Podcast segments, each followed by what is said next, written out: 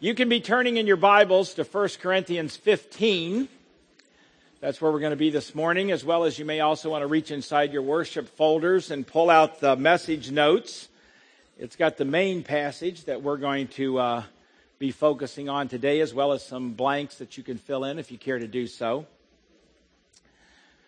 But uh, let's kind of review a little bit about where we've been in this chapter. Here in First Corinthians, excuse me, fifteen, Paul makes the point that Christianity is founded on factual, historical events, things that actually happened.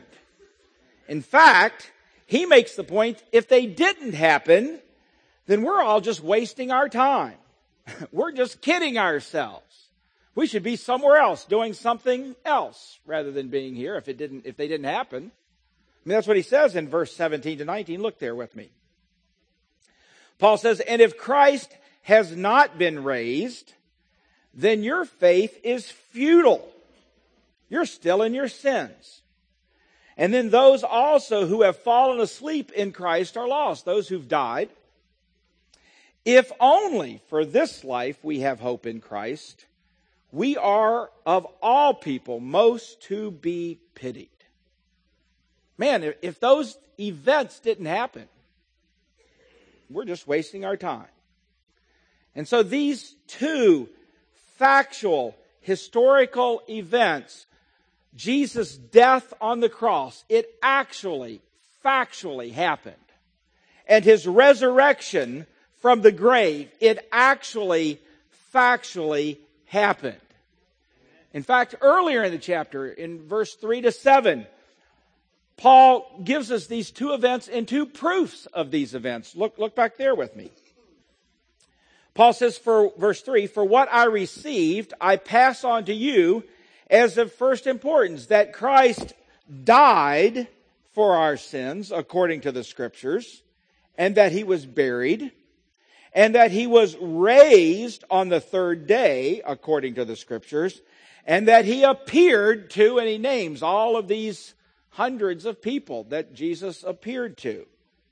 Two actual, factual, historical events, and two proofs that they actually factually happened. That Jesus died, and that was proven by the fact that he was buried. You don't bury living people. Or you shouldn't, anyway. He was buried. He died. Proof of it. They buried him. And that he was raised, and that was proven by the fact that he appeared to people. If you're dead, you don't walk around appearing to people. These two events really happened. And so, Jesus' resurrection is a big deal. In fact, you might say it is the main thing. But maybe you're thinking, but, but why?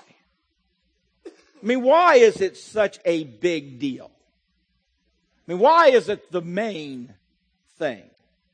And for that, the verses that we want to start into today, Paul gives us the answer. Here's the key, verse twenty. Look with me. Paul says, but Christ has indeed been raised from the dead.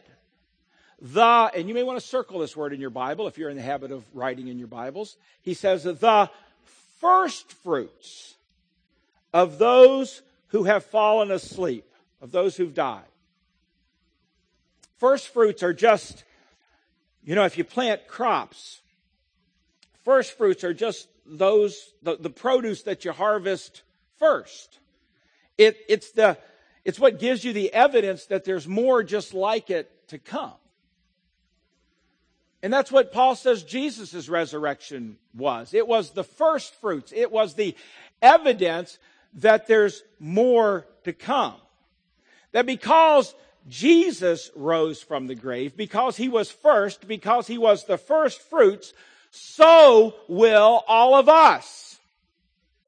It doesn't end at the graveyard. That this life is not all there is. And that every one of us will live forever someplace because Jesus rose from the grave. And so because Jesus rose from the grave, so will all of us.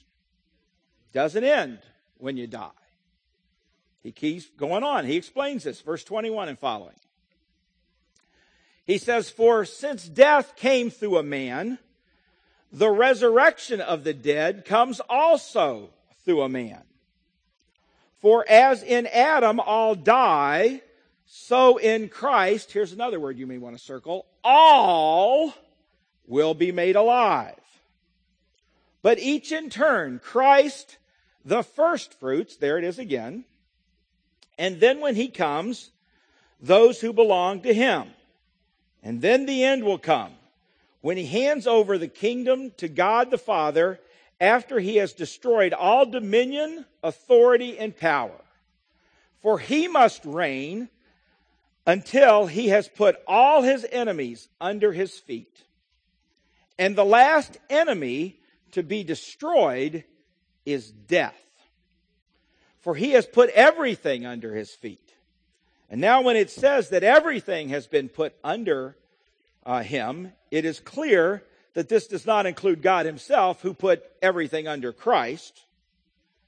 "For when he has done this, then the Son himself will be made subject to him who put everything under him, so that God may be all in all." Paul is talking here about Christ's future final coming. That when Jesus comes, he will put all things under his feet. Now, right now, Jesus has already paid the price, but he hasn't fully claimed everything that he's paid for yet. But one day, at his final coming, he will claim all authority, and everything will be put under his control. And everybody will be raised, and there won't be anybody dying anymore after that. And then those of us who've claimed Jesus' blood as the payment for our sins, we will rule and reign with him forever. And those of us who aren't under the blood of Jesus will pay for the consequences of our sin. And so I'd tell you again, the resurrection is a big deal. It's the main thing. But you see, in Corinth, there were some people. You, you, again, I remind you again, Corinth was a real place. The, these were real people in a church in Corinth that Paul was writing to there. And there in Corinth, there were some people who were saying that there wasn't going to be a future resurrection. And so what Paul does in these next semi-confusing verses, what he does is he gives us three reasons to prove that there will be a future resurrection. That just like Jesus' death and resurrection did actually factually happen, that so will our future resurrection. It will actually, factually happen. And so he gives these three reasons. Let me work through these verses. Let's do it together. Verse twenty-nine. He says, "Now, if there is no resurrection, what will those do who are baptized for the dead? And if the dead are not raised at all, why are people baptized for them? And as for us, why do we endanger ourselves every hour? I face death every day. Yes, just as surely as I boast about you in Christ Jesus our Lord. If I fought wild beasts in Ephesus with no more than human hopes, what have I gained? And if the dead are not raised, then let us eat and drink, for tomorrow we die." Now, I know what some of you are thinking. Some of you are thinking, what's that, re- what's, what's that baptized for the dead thing all about? In fact, some of you didn't even hear the rest of the verses because you got kind of crept up in that. I, I got that, okay? I did too when Pastor Steve gave me this passage to preach on. So what is all that about? Well, the short answer is beats me. So let's just pray and...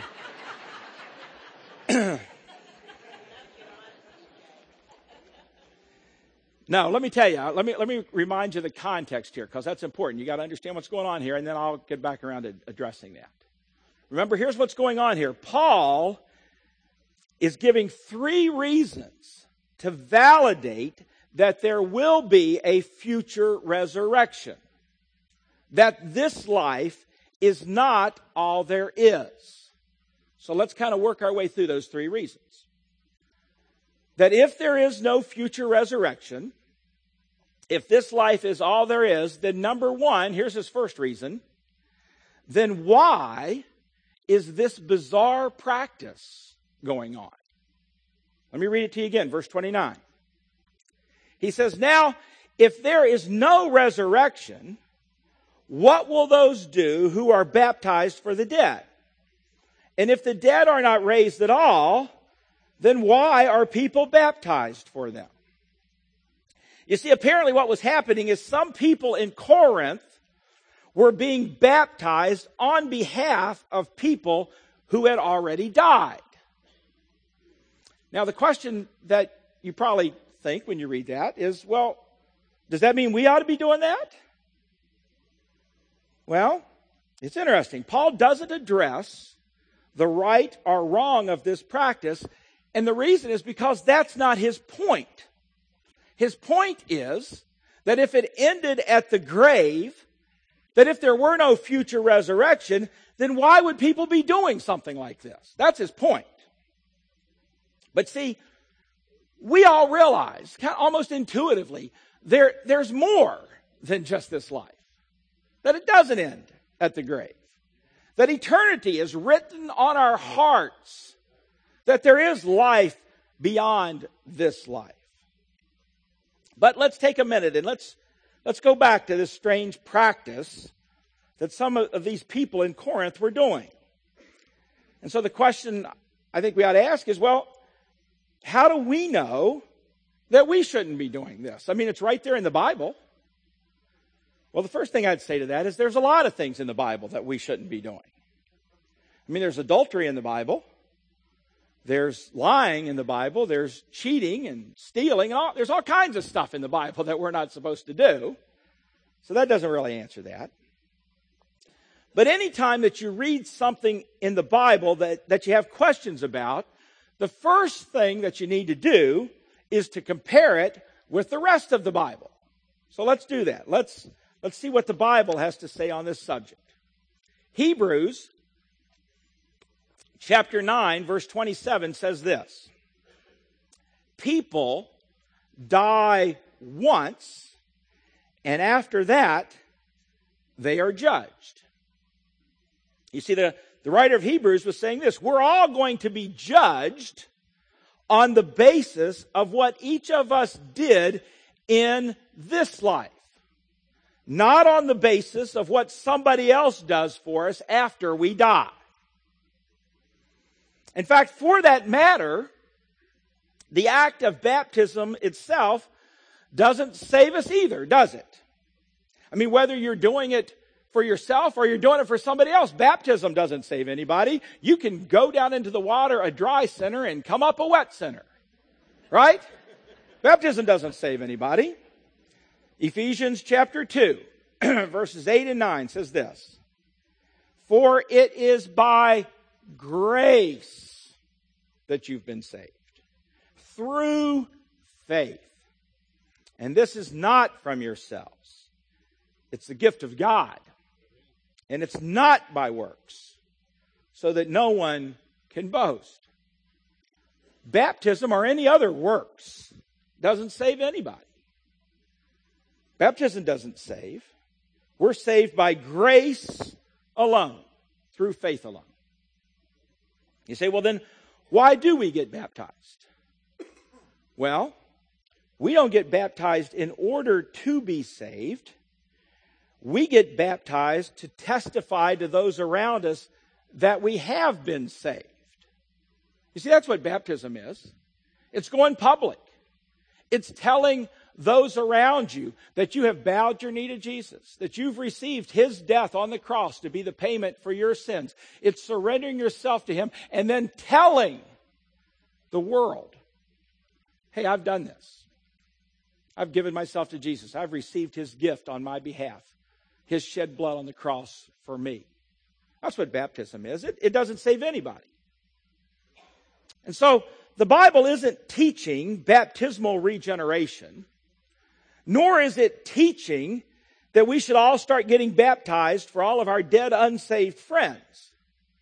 Paul is just making the point here that, hey, if there were no future resurrection, if this life were all that there is, if it ended at the grave, then why would people be going to such extreme measures like this? That's his point. Well, let's keep going. He says not only that, but argument number two, if there, if there is no future resurrection, if, if this life is all there is, then number two, why do we keep following Jesus despite hardship and difficulties? Why do we do that? Let's look again, verse thirty, the first part of verse thirty-two. He says, and as for us, why do we endanger ourselves every hour? I face death every day. Yes, just as surely as I boast about you in Christ Jesus our Lord. If I fought wild beasts in Ephesus with no more than human hopes, what have I gained? See, what Paul does is he recounts all the difficulties, all the sufferings, all the hardships that he's faced. And yet he keeps on following Jesus. Why does he do that? It's because this life is not all there is. That there is a future resurrection, that eternity is coming, and what I do for Christ in this life matters. That's why. Now, probably most of us haven't faced the kind of hardships that Paul have faced. I mean, most of us haven't been beaten for our faith and stoned with rocks. I mean, maybe we've been stoned, but not with rocks. You know, that's a whole different thing.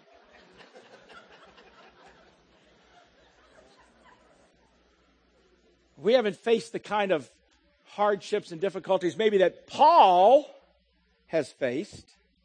But pain's pain, right?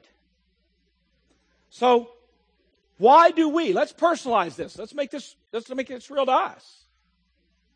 I mean, why do we keep following Jesus despite going things that that are painful, that are difficult, things that we go through in our life and we think, God, where are you? How can you be letting this happen to me? Where are you? Why don't you show up and save me, rescue me out of this? I mean, why do we keep following Jesus despite our difficulties and our hardships and our pain? Why do we do that? Well, same answer.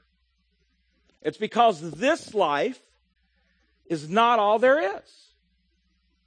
That there is a future resurrection, that eternity is coming, and what I do for Christ in this life matters. You know, more people will be tortured and martyred for their faith in our lifetime than any other time in history. We kind of get sealed off from that because we live in a place where, where we can worship freely, but not so everywhere. More people will be tortured, killed, martyred because they proclaim the name of Jesus in our lifetime than any other. Well, why do they endure such treatment? Why do they follow Jesus all the way, some of them, to their unjust death? Why? It's because this life is not all there is. That there is a future resurrection, that eternity is coming, and what I do for Christ in this life matters. And if there is no resurrection, Paul is saying, if this life is all there is, then none of that makes any sense, does it? One more. Paul says, if, if there's no resurrection, if this life is all there is, if it ends at the grave, then number three, then why not just party? That's what he says. Partway through verse thirty-two, he says, if the dead are not raised, then let us eat and drink, for tomorrow we die. You know, if this life is all there is, then, you know, that's the only approach to life that makes any sense. Isn't that true? But you see, friends, this life is not all there is. It doesn't end at the grave. There will be a future resurrection and a future judgment. And so Paul makes his application here in verse thirty-three and thirty-four. He says, so do not be misled. Bad company corrupts good character. Come back to your senses as you ought and stop sinning. For there are some who are ignorant of God. And I say this to your shame. You see, you will be influenced by the people that you hang around. You will be influenced by the songs that you listen to.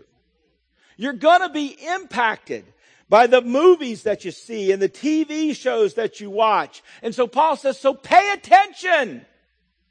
Come to your senses. Don't be ignorant. Live God's way.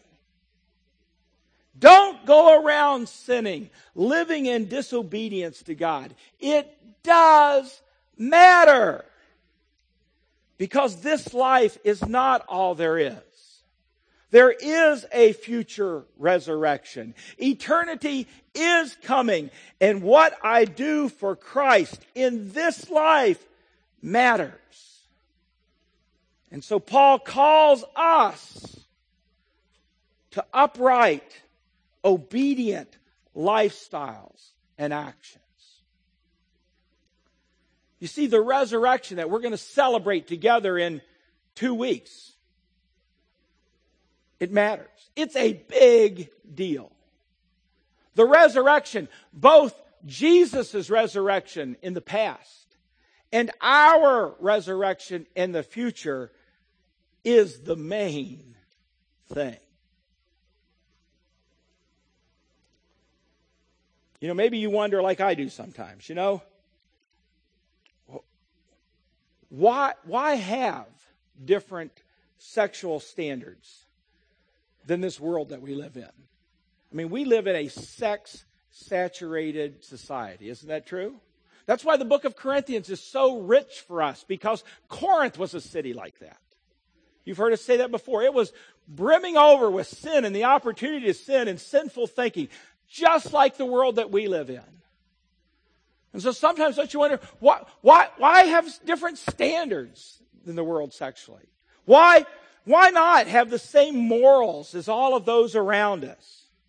I mean, why should we be ethical and honest in a world that lies and cheats and steals and, for the most part, appears to get away with it? Why? It's because Jesus rose from the grave. And that means we are going to rise too. That this life is not all there is. That it doesn't end at the grave.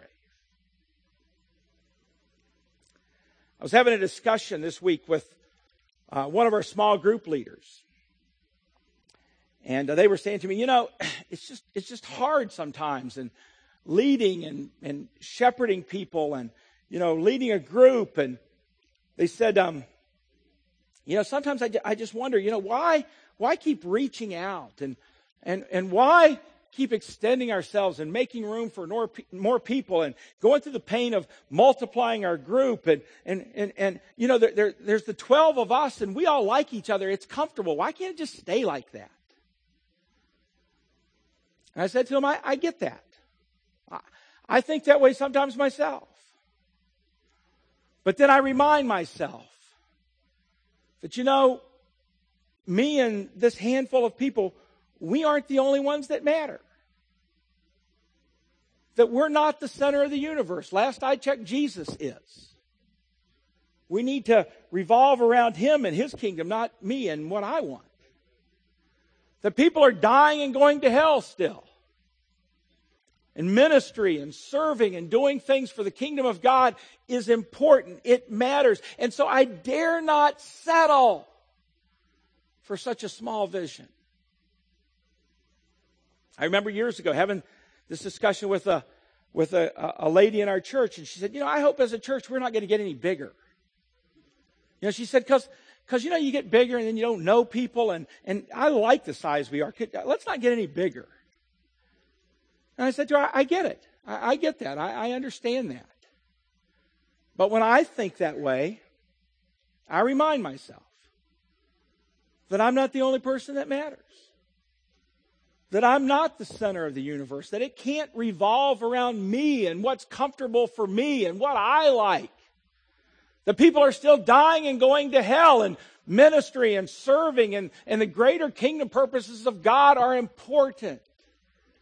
And so we dare not settle for such a small vision. Sometimes I hear people, I mean, they're not really griping, they're just kind of thinking out loud. They say, you know, why do we keep planning churches? I mean, every time you plan a church, you know, people leave and you miss those people. Why can't we just all stay here and be happy together? And And I and I remind myself, we're not the center of the universe. We're not the only ones that matter. People are still dying and going to hell. And Christ's kingdom purposes, ministry and serving are important. And we dare not settle for such a small vision. See, we have these t- this tendency, don't we? To settle for these small, me-centered visions. But when we do, here's what we have to remind ourselves. That Jesus rose from the grave. That is an actual, historical fact. And one day, we are going to be raised too. And people will spend eternity either with God or separated from him. And what we do in this life will matter. Man, the resurrection is a big deal, isn't it? Well, let's pray together. Would you bow your heads with me?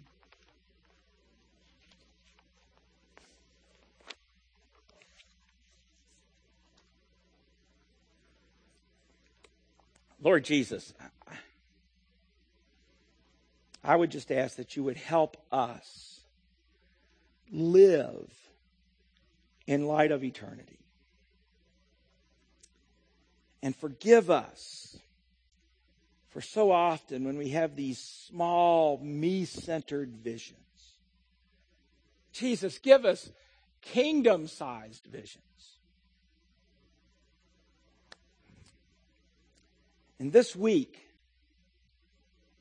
when we face those temptations that are just thrown at us all the time, and we start to think, well, why not just do it? Why not just give in? Everybody else around us is, and why, why do it God's way? It's so hard. Lord, when we face those temptations, give us the prompting of your Spirit to remind us that this life is not all there is, that eternity is coming. And that what we do in this life really does matter. So that you help us be different. You help us be a bright, shining light in a dark world. All for your glory, Lord Jesus, we pray. Amen. Amen.